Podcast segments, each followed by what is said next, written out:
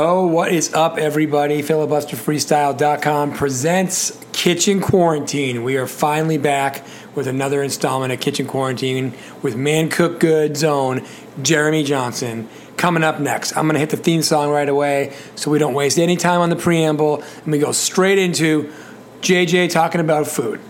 Good, good topic today in terms of, you know, it's about food. We all get it.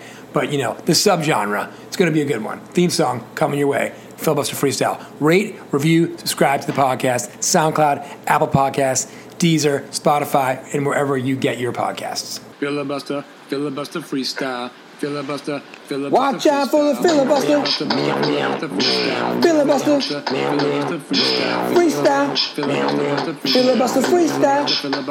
It's the filibuster freestyle. Filibuster freestyle. Everybody, I promised you JJ, Jeremy Johnson, on the West Coast of Man Cook Good. Kitchen Quarantine is friggin' back, baby.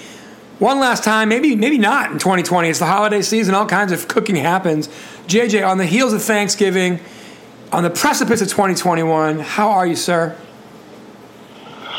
Pretty good. Starting to feel some shades of the spring again here. Um, and uh, the disease is getting closer to our circles, so it's hard to um, ignore all of that. But, you know, we're still kind of operating like we have been. Um, if anything, we're tightening the wagons a little bit more than we had, but nothing really changes for us. So even though the world continues to smolder, we're still operating um, business usual here. Yeah, it's amazing, and actually, that's a decent teaser into what we're going to get in today, into today, I should say, which is um, restaurants. Everybody else in every other industry that's lucky enough to still have a job we've all had to find a new way to do what we used to do, right? And so we're actually going to get a little bit into not 100%, but some of the things that have changed in the food delivery industry, the takeout industry, how restaurants have pivoted from in, you know, in-room dining, if you will, to being mainly takeout, et cetera, et cetera. So, yeah, I mean, it's amazing how we all have just, not all of us, but many of us have found a way to soldier on because we have to and march on because that's apparently what our you know, thus far, that's what our government's told us to do, which is just either not care, pretend it's not a big deal, both, or just keep showing up to get your paycheck. That's kind of been the mandate or lack thereof. So, yeah, we're going to get into it from the food standpoint today. Um, and by the way, I'm going to acknowledge it right now. The last time you were on, not the pod, but kitchen quarantine, we were just getting ready. I think it was August to start going back to work and we were talking a little bit about meal, uh, not so much meal prep, but recipes that would work to bring for lunch. And uh, we said we were going to follow it up within like a month, and we didn't. So I'm just going to own that. We didn't do it. Yeah, uh, you know, deepest apologies to both of our listeners, and uh, we will endeavor to do better next time. True. However, don't let Jeremy's modesty fool you, folks. The people come out for Man Cook Good, not only on the kitchen quarantine from the filibuster freestyle, but also at Man Cook Good on Instagram because the Instagram, especially over Thanksgiving break, there was popping. Yeah, you know, anytime I have a chance to um, make something that I think would be interesting, uh, I I add it to the gram, and uh, I've had a lot of good interaction with people, and um, we're coming up on a good two week break where I'll be, if we don't shut down production industry wide in the next two weeks, I'll have a two week break anyway for a holiday hiatus. So at the very least, I'll be cooking my face off on there. And in between, it's a lot of weeknight dinners and a lot of um, things that you know. And then the weekend, I hit it hard and try and prep up for the week. And um, Absolutely. It's been good lately. I've been getting a lot of responses from people, and it's been really enjoyable. Yeah. So again, everybody at Man Cook Good on the Instagram, aka Instagram. I'm calling it the Instagram, like the Facebook back in the uh, day. Anyway, um, so, JJ, in one quick, quick teaser, you mentioned the industry which you're in, which is the entertainment industry, and uh, you mentioned the um, hiatus that hopefully won't be a, a, work stoppage, but you do work on a little show called The Mandalorian, and by the end of this podcast, we're going to do a little bit on that at the end for folks who. You know, maybe you're just tuning in for that. You know, fast forward to some point towards the end. There's a little heads up there. I'll try to give you something in the captions. Anyway, we could do and we should do some takeout delivery styles of food rankings what holds up what doesn't what have the modifications been how have it, uh, restaurants in our area started to adapt? So let's let's let's go with let's go with that. Um, I'll get us started, JJ. You know what's always traveled well? Pizza. But do you know what I have found travels incredibly well, at least from like a walking six blocks with it in your hand in a paper bag? Indian food. Go. Indian food travels yeah. very well. Great answer. Thank you. Yeah, Indian food in general, and um, anything that's kind of saucy like that, Yep. and um, can be scooped into a container. Uh, it holds its heat well. Yep. It's not trying to um, stay crispy. And a samosa's got so much fat in it anyway that even a samosa will hold up pretty good to take out. Oh, 100%. Um, I think when you get into the delivery takeout conversation, it's the the easy answer is to just right off the start hit the the um, play the hits, which is pizza, um, Chinese food, um, Indian food, uh, like Thai food is great for takeout yeah, holds up well. Absolutely. those things are, are big for a reason. And um, for for years now, when you order delivery, you kind of run through the same ethnic options over and over again. You know, um, and now as we reach a point where a lot of restaurants, let's just be honest, a lot of restaurants are not going to survive the next three months. no, it's going to get ugly when it gets colder and darker for sure. and um, the ones that do are going to find a way to um, pivot that uh, works for them, and that may be um, making food that travels better or packaging it better. Um, we, you know, like I found like something like uh, there's a restaurant down the street that we love that serves uh, Mexican food that you know, if you get their tacos to go, um, it sucks because it's a corn tortilla and it gets soggy by the time you get home. A taco should almost be taken off of the truck or the uh, the flat top and put directly to your mouth and eaten. Um, Yeah. They don't keep for very long. But if you get rice and beans or some sort of mole and uh, something saucy that's in a container, then you've got something great. Or ceviche is um, fantastic to go. That does travel Um, well. Sushi has been killing it. Yeah, I was gonna say um, sushi via car delivery. I don't know, but sushi on foot again, absolutely travels great.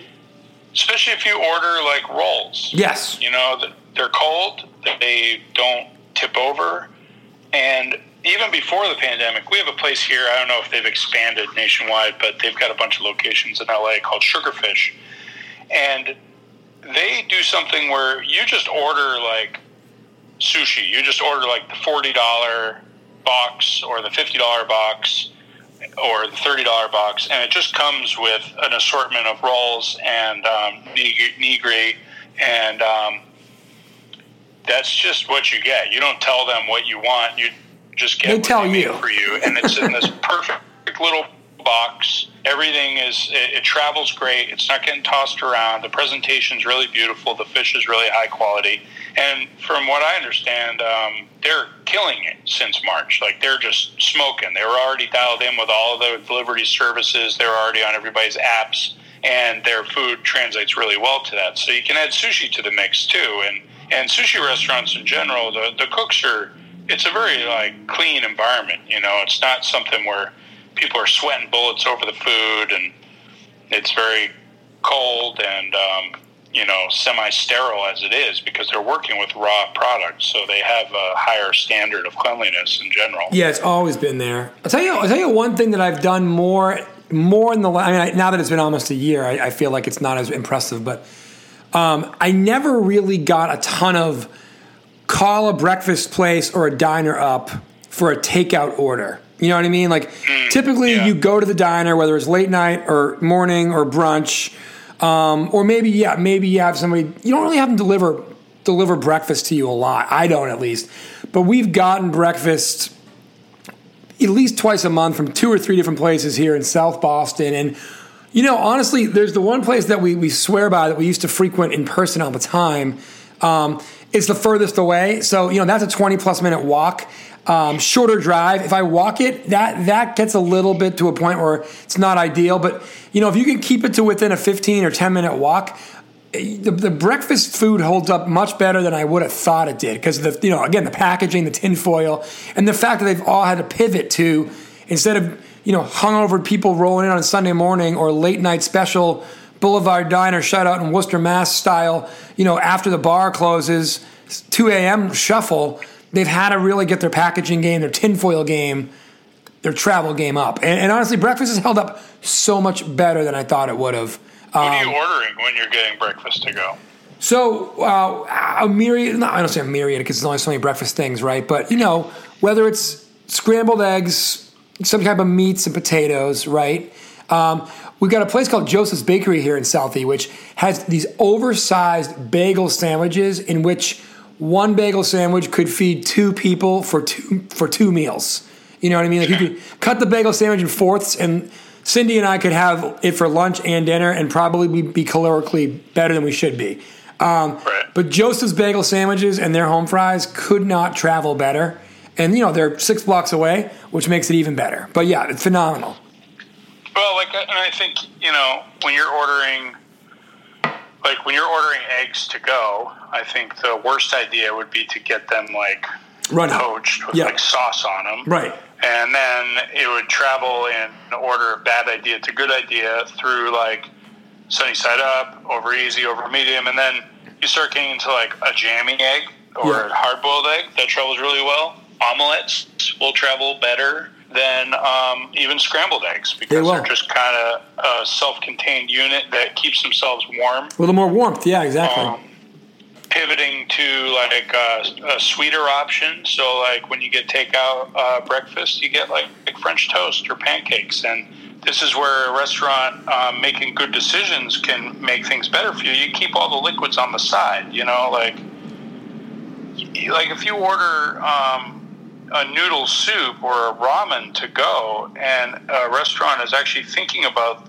what the product is that you're going to receive, your broth should be coming in a separate container. yep. Amen. And then you pour the hot broth over the noodles, and then, like, let's say you buy it and you're buying it for later, then you can heat up the broth and, you know, do it like that. That's the kind of thing you should be thinking about too. If you're packing your own food, like, don't put the rice or the noodles in the soup until It's you know the eat it. day you're going to eat it. Yeah. Make it separately and and have it be separate the whole time, and then add it in at the end. The broth of the of the saucy, whatever it is, is going to heat up whatever you're trying to heat up. Plenty, you know, um, and you can get that out of your takeout orders if the restaurant is thinking ahead and trying to like be a better option than just like, well, I guess we'll go there, you know. Hundred percent. We ordered from a fancy place recently. We we got takeout from a nice restaurant, um, and shout out to Scopa in Venice. What up, And, Scopa? um, they all their st- it was a, first of all it's Italian, which is another thing that is great for takeout. Travels really well. Yeah. Um, but it was in like these like semi high end takeout containers. They were they were foil tray style containers with a plastic top. Yes. Um, one step up from that traditional like Styrofoam. pop Italian restaurant where it's the Italian where it's with the, the foil tray with the cardboard top on it. You know, it's like a little bit nicer presentation, but like we got that food and it was delicious. It was a, a mushroom cream sauce um, pasta. We got like a pork chop that was in the nice sauce with roasted potatoes and stuff. Like it was a fantastic meal, and honestly, it didn't really suffer much from being um, takeout and sitting in a container for 15 minutes before we ate it. But one thing that I did wish that they did, which um, I've seen some of the nicer places around here trying to do, is they're now selling like a prix fixe to go thing. Smart. Like, forget about your menu. Right. You know, don't like, don't if- make if- me choose. Right. Give me something that will work. it- yeah, like optimize your offerings for what people are actually doing. Like, I really wish that there was a restaurant that was near me that was doing even before the pandemic, like uh, the family meal deal, where you get like a rotisserie chicken, uh, a vegetable side, and a potato side with like you know, for like thirty bucks or something. You know how many times I'd get that once a week on the way home from work if I had a place like that that I could get like a stable, delicious, normal meal from. It's not super rich or unhealthy, but also not super expensive. You know, totally. Um, and some of the nice restaurants around here started kind of leaning in that direction. They're still they're still holding on to being a high end though, and I hope that they start offering a mid grade option because I don't want to drop fifty three dollars a head a person on dinner that I'm going to be eating takeout. Yeah, yeah, exactly. Um, ideally, like if it's a special occasion or something, like we're trying to like make like we're like, hey, let's let's go and spend some money at this place because we want them to survive. Fine, but if you want me to go there more than once every three months, um, they should really be working more in like the twenty-five to thirty dollar a head range, where you're like, okay, this is a bit of a stretch. It's a Friday night move. Right. It's not a Wednesday afternoon move, but um, and just say like we you can pick between these two proteins, these three proteins, these three sides, and these three veggies, and that's it. That's our whole menu now, and that helps them keep their food costs down, and they can make sure that what they're selling is going to be good 15 minutes later, you know, um, or even a half hour later. right, because that the ensures that you're going to come bone back. holds up really good. Yes. You know, um, fried chicken is great to go. Uh, but I'm glad you brought fried chicken up, JJ. It actually segues into a, a story I wanted to tell anyway. Is it now a good enough time? yeah, tell. So I mentioned to you when we were texting earlier that I had the very ironic blue cheese situation the other day. But I would say this: number one, fried chicken does travel well. We actually got a chicken parm um, that was lovely from the same exact place. But um, for those of you who know me, you know that I, you know, I just can't pass up uh, an order of buffalo wings if there's a chance to get some, right? So I said, hey, we're going to get this pizza and this chicken parm. Throw in an order of wings. And they said, do you want it fried or do you want it? I think we thought they said grilled because that's what most people do, but they meant like bro- like broiled, like put in the oven. Um, so the fried chicken would have held up great. The whatever style they did, kind of a baked chicken, did not. In buffalo wing flavor and style, and that's fine. My bad, right? But the blue cheese was put in a styrofoam container with the fixins, you know, the carrots and the stuff, the celery, and the wings, with no like safety net. And somehow, despite driving all the way from it's six miles, but in Boston, you know, Roslindale to South Boston might as well be an hour and a half. Colorado to Utah, right? Exactly. So you know, it's a good ride. Anyway, all those twists, all those turns, had no idea that we had a free flowing molten lava style blue cheese just hanging and banging. But somehow they did it in a ratio where we opened it up and voila, it was friggin' perfect.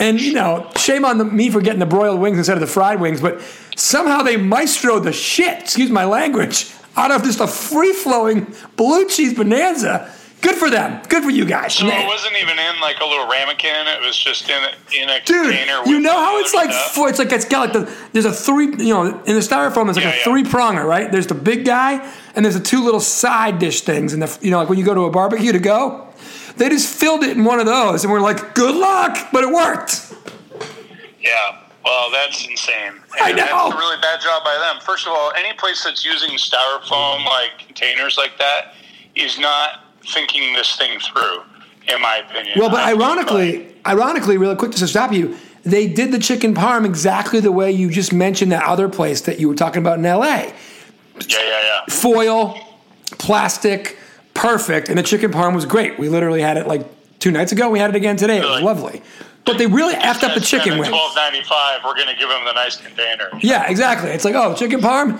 hook him up.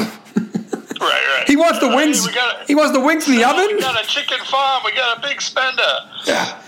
This highfalutin, highfalutin guys over here trying to get blue cheese on it. Yeah. Anyway, so so I totally agree with you that that back to the point. Fried chicken, good stuff, and also styrofoam container. If it's more than a ten minute walk, it's not going to hold up. It's not going to hold up.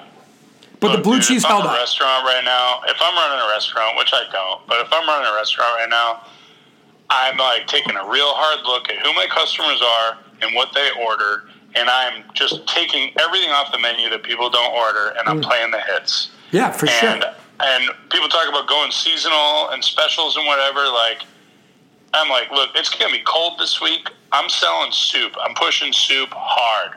You know what's great about soup too? It keeps, and you can freeze it. So like, you can make a vat of it as a restaurant, and you can bring it back next week too. Mm, and right. you know, and it's cheap. You can use cheap meats. You can use you know veggies, odds and ends, and people aren't going to be upset about it if you have a really delicious savory broth.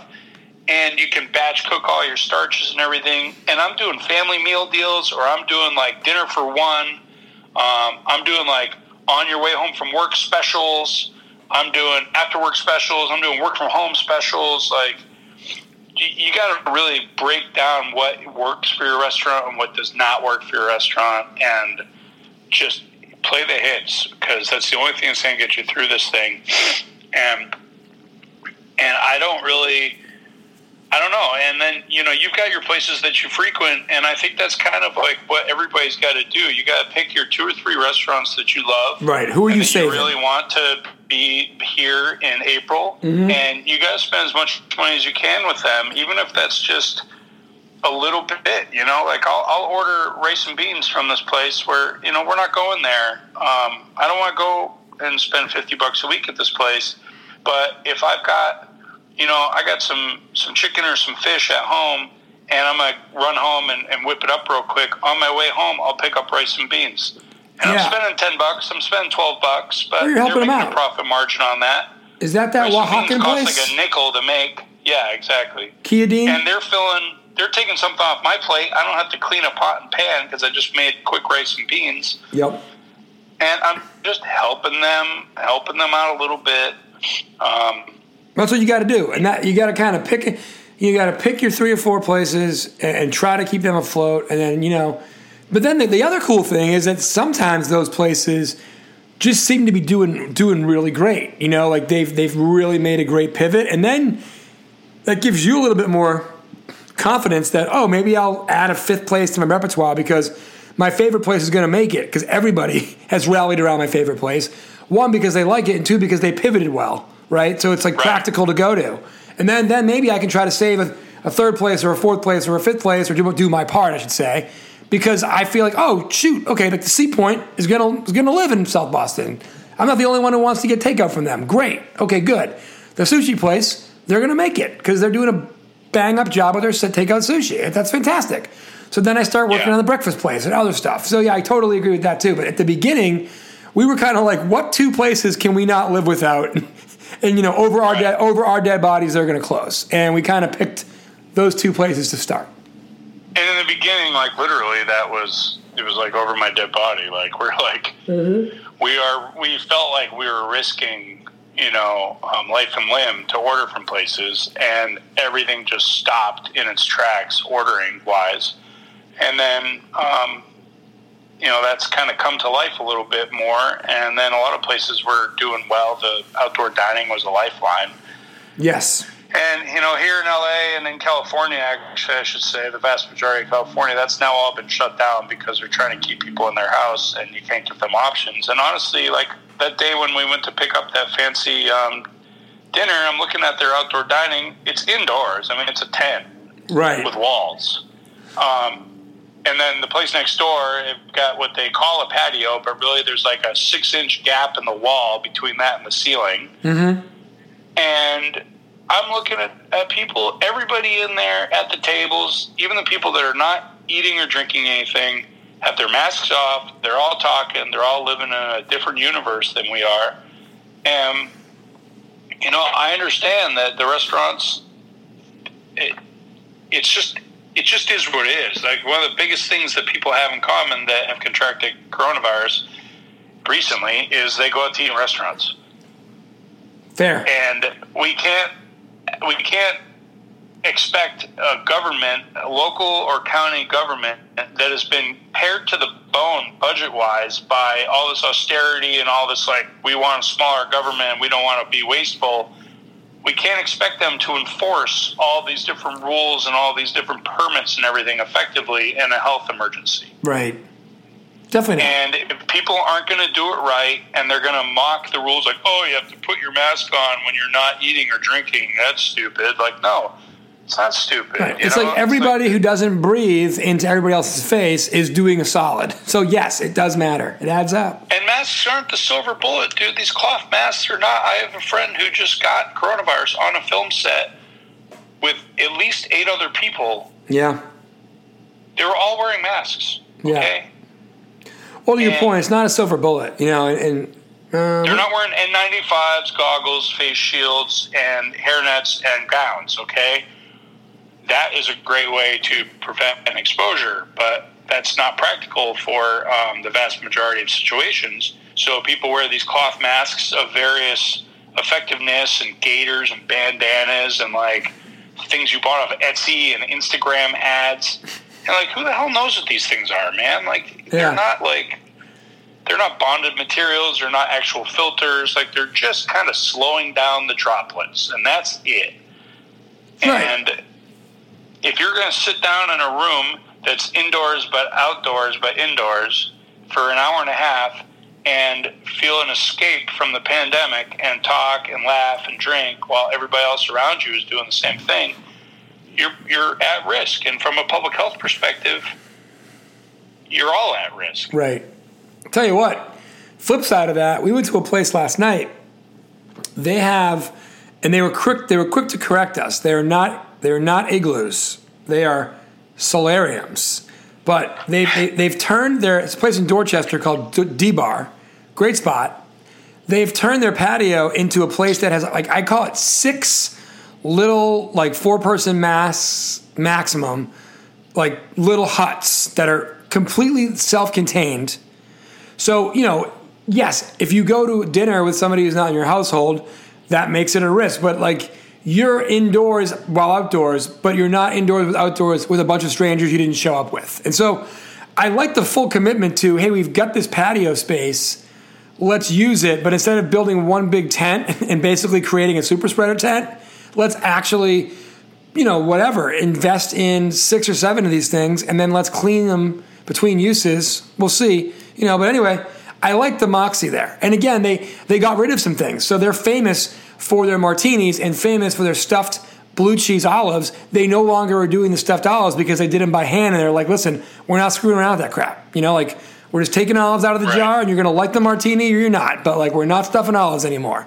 So little things like that that they're trying to do to hopefully keep themselves afloat, and also probably from a margin standpoint, it's like why are we going to buy all this blue cheese for people to drink martinis when we're putting up solariums in the gosh darn patio? You know, like, that's where that profit's going. We're reinvesting blue cheese olives into the solariums. That's what's going to happen. But it's a good pivot, I think. It's reasonable, you know. Yeah, and I, I hope that when the um, I hope that when the health order comes down in Massachusetts saying no more outdoor dining, that places like that are spared because first of all, it's going to be cold there anyway. So you may not. It's probably too cold there right now anyway, but it's not going to last long, especially because don't you, didn't you get a nor'easter today? You know. Yeah, I'm looking, at it, I'm looking at it right now. I mean, it's, it's really where we are on the coast here. It's much ado about nothing thus far. But yeah, I mean, it's it's December in New England, so you know the solariums are, are great and all, but You call it whatever you want. It's still going to be cold. yeah, yeah, they got a little heater in there. But I, I'm with you. Hey, I'll And tell also, you. how many people, how many, you know, how much money you making per hour in a restaurant when you have six tables going? Okay. Well, no, ironically, and this is a negative to, to, to any restaurant, their inside was totally full of people. But that's and on them. You know, this is a local issue. That's what that's what's happened. I don't know what your testing rate per thousand is, or you know, like here we're exploding. All of our numbers break records every day. Yeah, same. Um, we had this critical mass of like the Dodgers playoff run, people gathering in TVs indoors, the Lakers doing the same thing. The um, you know, then you have the uh, the build up to the holiday, Thanksgiving, Halloween parties, and Halloween gatherings, and now we're just we're exploding. I mean, it's out of control. So yeah. January know, can't you know, come soon enough. They just announced new restrictions. I just saw. I just got the email. I haven't read it yet, but you know, here we are, um, right back where we started, except like ten times worse, dude. Way Yeah. worse than it was in March. We just don't have the fear of the unknown that we did in March. Right. Well, well, that goes back to the point at the beginning, which is we we had people who didn't go to work for six months because you know whatever, and then when we started doing it, it was kind of like, well, there's a pretty good chance I won't get COVID. You know what I mean? Like it's it, we've we've normalized it, even though it's actually way worse than it was in April or March or July or August. Like it's gotten worse, but but we've gotten more used to it. Um, hey hey one one I want to get your take on this. I've found this particular takeout order to be literally a coin flip on holy cow that held up pretty well and oh my god this is a terrible decision chicken nachos Yeah, that's a tough call. Yep. You got to get it right. So we were going to this place called the Magnolia Smokehouse, which used to be the Village Smokehouse in Brookline, which closed, but they're going to reopen for their third iteration, whatever. But we got them once thinking, oh man, these are probably going to be kind of soggy and disgusting, and they were lovely. So we got them a second time, soggy and disgusting. But, you know, chicken nachos, throw up the Hail Mary, Aaron Rodgers style. It might work out great for you, you know, but it might not. But you know what they should be doing? They should offer you the opportunity to order the chicken nachos in a tray, Right. assembled, and then you bring it home and, And you I make it. oven on 350 for 10 minutes. Yep. And I make and it. And then you you glob your cold and cold wet ingredients on top of it after that, and you eat it, and it's like, man, this is awesome. And I Yes. didn't have to do anything. yes. And That's- that is an opportunity for these places to be pivoting. You know, like instead of like, like, look, you want a burrito? I get it. Instead of a burrito, get a burrito bowl with your tortilla on the side. Yeah, make it yourself. And if you're a restaurant that wants people to keep ordering, like guide them in that direction. Yeah. You know, like Help me help ask them myself. questions. Be like, listen, like, um, do you want our, our delivery special burrito? And you send them like a little kit, and you make it feel cute and like fun, and they put all their own stuff on it, and you, you have like a little printed card that shows them how to roll it up. Um, you know, like suggest like hot sandwiches instead of cold sandwiches because you can like with like instructions on how to reheat it. Um, suggest they do not get French fries ever. Yeah, they just get soggy, under any circumstance ever. Has that ever worked out? Never. Never worked out. French fries Um, have never you know, worked like, out. Don't put the celery and the carrots and the blue cheese in with the wings, even though they got lucky that time. Ask for all that stuff in its own container, or like they should just be doing that for you. Like they should be thinking ahead for you. You Right. know, like it. Otherwise, you're going to be like, uh, I mean, we, they got away with it, but like, if you see or hear about a place that's like getting you your chicken wing fix in an interesting and thoughtful manner, it doesn't even have to be that successful for you to be like, that's where I'm getting it from from now on. Right, that's my new spot. Thinking about me, that's my spot. Yeah. Yeah. Totally. And Totally. even like giving you the, the sauce like on the side and like then you know giving you like shake shake it up instructions and like reheating instructions and stuff like it's time to it's time to move into this new reality so that like we can just keep our nostrils above water this is what this has been all about from the very start even if this thing rages through the united states and we literally have millions of deaths because of it the biggest impact was still going to be econ- economic Yeah, of course. from the very beginning, that has been the uh, the biggest thing that will happen. Yes, if anybody that you know or anybody you care about um, loses somebody, that's the most important thing in the world. There's nothing close to that. But if you look at this on a society, yeah, macro impact, level. is- Yeah. it is like the loss of income and the loss of quality of life that sometimes doesn't get back. Yeah, for sure. Yeah, I mean they talked about it being a K-shaped a K-shaped recovery, right? Some people just continue to plummet and plummet and plummet, and some industries are actually back to better than they ever were before. You know, like it's the the divergent paths of America has now literally been portrayed since March in the stock market. You know, everything has been accelerated. All of this stuff was already in the process of happening, including the like the you know difficulty for independent restaurants to survive in a delivery and fast um, gig economy world. right? Anyway, right? and this has just accelerated all of this. Everything that's going to die or is like hurting was probably not going to be thriving in the next ten years anyway. Yes, Um, this accelerated just- it. Yeah. it just like kicked everything into gear in this new system. Like people are can't going to go back to the office five days a week happily anymore. People are going to leave jobs if the boss is like, "Look, we work in the office." You're gonna be like, "Okay, fine," and then they're going to look for another job that allows them to work from home three days a week. Like people are not going to give up on this newfound freedom.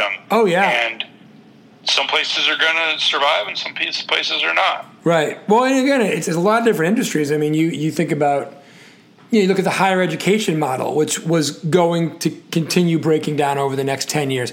There's a lot of colleges that probably have like a ten to twenty years left that they're going to be gone in three, right? Because you know between the population cliff and then the, the, the economic cliff and then just the you got to spend more money to get your campus ready to have people live on it, or you got to go fully remote and give up all those room and board, you know, margins, which is where you actually make your money.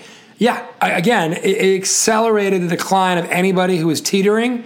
Went from like a five-year plan to a five-month plan, right? And it's wild stuff. Wild stuff. Which absolutely blows my mind, Gav, because everywhere I look, I see colleges and universities investing tens of millions of dollars, if not more, into major infrastructure projects. Not currently, but leading up to this period. Oh And- yeah, well they were all trying to not like, be the man, one. It's like they're know? just rolling in money. It's like unlimited money. no, you know what it was? It was the bond. It was the bond ratings. Not to turn this into a A lot of them are already teetering on the edge anyway. Right, but like so, for instance, you know, on March first, twenty twenty, the the bond rating for most colleges and universities that were paying their bills was excellent, and fast forward six weeks later, come mid April, it's now not even a neutral bond rating. You know, it's a negative bond. So that's you know, it's a once in a hundred year problem, but it. It took people from, hey, it's an ar- it's an arms race, so we're going to invest now and hope that we can see this thing through in the next ten years, and our creditors will let us to oh crap like we got to liquidate. And anyway that's Right. happening across the world across the country in all kinds of areas especially restaurants. All right let's go to a franchise that's too big to fail. I want to pivot.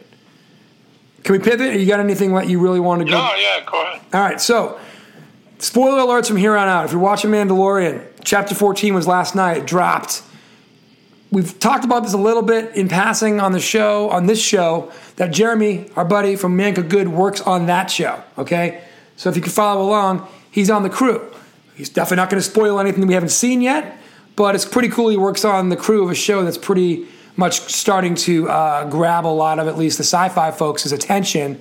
So last night, again, spoiler alert starting now, big night, Baby Yoda, aka Grogu, is his real name, abducted by the Empire. The Empire is back, but that wasn't even the biggest news. Razor Crest gets blown up, no big deal. Boba Fett, who 30 years ago in real time and five years ago in Showtime was thrown by Luke Skywalker off of Jabba's boat into the Sarlacc pit. Somehow Boba Fett's alive. Holy crap. JJ, how hard was it to keep that under your hat for so long? Oh man, um, not quite as hard as the Baby Yoda news, Fair. but um, you know, pretty hard because for some reason Boba Fett had such a pop culture appeal. Weird, right? Never had a line. Um, he had such a like a small character, but like I think that part of the reason why Mandalorian is so successful um, is part of is it goes hand in hand with why Boba Fett was so interesting of a character to people is because it glimpsed at the the promise of the stories that could exist outside of the Luke Skywalker, Princess Leia, Han Solo, Darth Vader mm-hmm. storyline. Right. Like, we're all kind of over that. Like we get it, and that's cool. And like the Force and the Force be with you, and the dark side and the light side, and all that. But like, you know what also is cool? Like, you know, pods and racing and, and dogfighting and, and infantry battles and like, yeah. all of the things that you can explore at different different planets, different galaxies, the outer reaches, the inner, the you know, the hyperspace. Like, and when you get into Boba Fett, you get into an entire um, like origin story that like was just barely hinted at in the movies, and I think it piqued everybody's interest. It also spawned the whole concept of, of the Mandalorian for the show because uh, you know Boba, as they explained, was kind of a Mandalorian, but not really. Right. Um, and now he's back, and he's a total badass. He's a this really great New Zealand actor, and um, he's got this really cool fighting style. Um, I really enjoyed the way that you know he he's like very melee oriented. He's very vicious. I mean, he was really like cracking skulls and like impaling people and stuff. And Yeah, got real. the, the most graphic that like any Star Wars thing has ever done. You know, they like champion bloodless violence, and um, he's like impaling like the off-screen stormtroopers with this like his funny looking Yeah, staff or staff. whatever. Yeah. And you know, I guess you know uh, they implied with uh, Mando picking up his uh, his special stick out of the wreckage of the um, Razor Crest that they're going to go full melee. Um, the gang is getting together and they're going after the Empire. Absolutely. Um, yeah, it's uh, it's it's it's been interesting to watch the season unfold because it's really um, paid a lot of fan service and they've done it very effectively. And um, I like to go on the different websites and see the fan reactions and all the people trying to guess where it's going to go next. And it's they're they're threading the needle really well between catering to the super fans and also giving casual. Uh, casual fans something to watch that they can enjoy without knowing everybody's story in the background. right. Um, Well, you had mentioned that, that that your wife Chloe was not a Star Wars fan, but she kind of jumped in on Mandalorian season one, and she she genuinely likes the show despite not really being a Star Wars person. Is that accurate? oh, absolutely. She she referred to herself as not a Trekkie last night, so she's got no idea. Wrong star. But oh my god, you know, people would just die. They'd be so angry, and that's such a classic, like non-sci-fi fan thing to say. But you know, it's easy to watch. It's got music. It's got an interesting story. It's quick. It's action packed. It's like half hour. I love working on the show. We're doing great work. People love it, and um, and we are doing some really cool stuff for um, what we're working on now. Because what you're seeing now, we filmed last um, fall and spring. right. So So this um, is season. You're yeah, you're working- working on season three currently. Yeah, we're working on the next installment, and um, and that's in full swing, man. And and we haven't had to shut down because of the uh, virus. Uh, we wrapped in March, right before the everything hit the hit the fan last year. Oh, great timing! and then Wow. we started up uh, prepping really early um, in when the film industry was able to go back to work Mm-hmm. legally was technically in July, but we were one of the first big shows to get back to work, and we're taking you know we've had a really good safety record, and we have a very comprehensive safety um, plan, and it's just protocol on protocol, and tons of testing, and um, so far so good. It's um, we're going forward. So Yeah. Well, you, did. know, you know, you you did tell me, um, you know, a few weeks back as I was getting caught up with the show,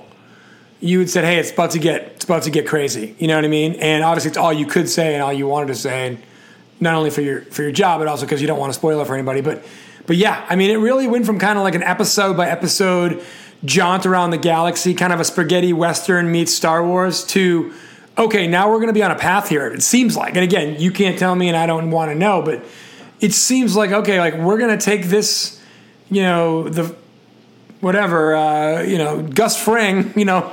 Uh, you know, Moff, what's his name? Muffin? Grand, Moff Gideon. Grand Moff Gideon. Yeah, I was gonna call, I wanted to call him Grand Muffin. I don't know why. Anyway, the Grand Muffin, aka Gus Gustavo Fring.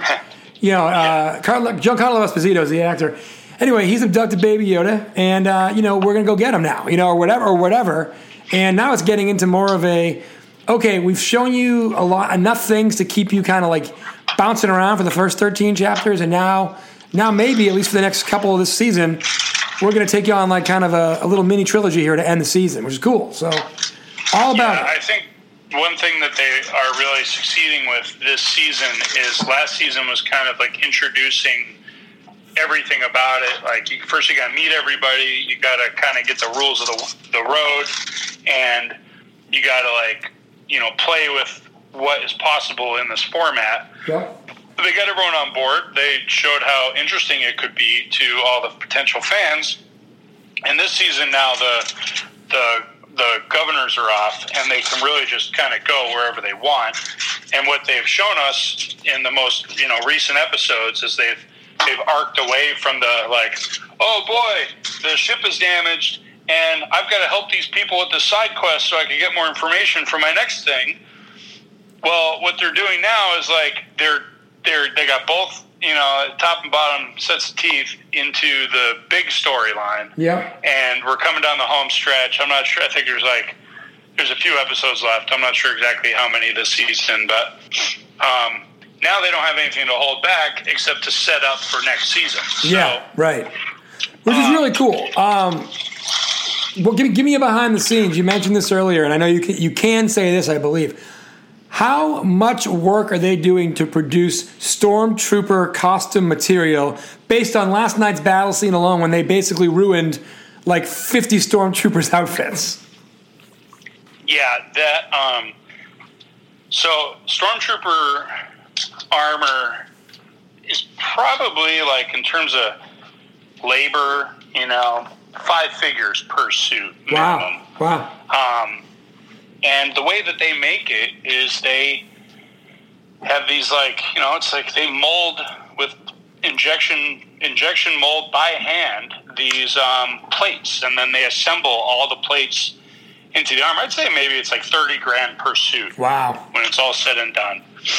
And you can't buy them, you can't rent them, so they make them from scratch. So all last season, in anticipation of you know what you saw last night and the the season in general, um, they had a team of costumers and fabricators who specialize in that kind of work, working twelve hours a day for months Wow. making parts and plates and then assembling them and then fitting them to specific background actors and stunt doubles and I suppose everybody that gets into a stormtrooper setup is either walking in the background or a stunt double because they're not doubling for anyone. Those helmets rarely come off. Um, but you know they that costume department they work so hard. They have a massive uh, facility filled with different costumes for all the different characters. You figure everything that you see, you've also got um, a double for a stunt. Like a backup. Yeah, exactly. And then you've got backups for your backups. So you've got your hero stuff, and then you've got your your um, stunt double stuff, and then you've got continuity. So you know when somebody takes a blaster shot to the shoulder, then everything that happens after that Needs a blaster has to shot. have that blaster shot. Yeah. But everything that is like a flashback or happens before that does not. And like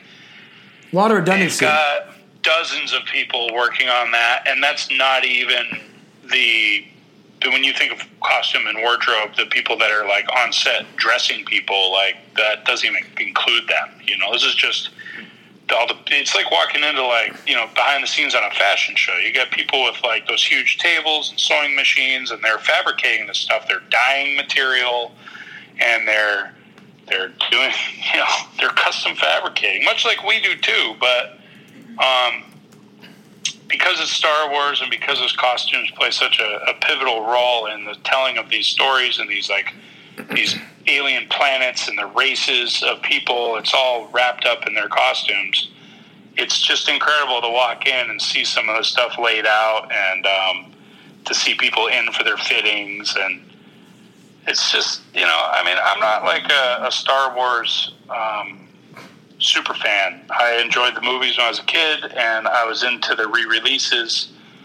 And uh, you know i started out interested in the second trilogy the prequels Of course, yeah. by the end i was pretty you know pretty over it. But um, still like if you're going to work in the movie business and you know you've got an opportunity to work on something that is um, is interesting and people are excited about, then it makes the job a little bit more fun. Yeah, what's cool, JJ, is that we are now so deep into the pandemic that because Disney Plus is releasing these on Friday nights, it's kind of got that network TV feel of anticipation when episode six of the season, you know, 14 overall, is going to drop, or next week, 15, you know, is going to drop. So that's cool to be a part of.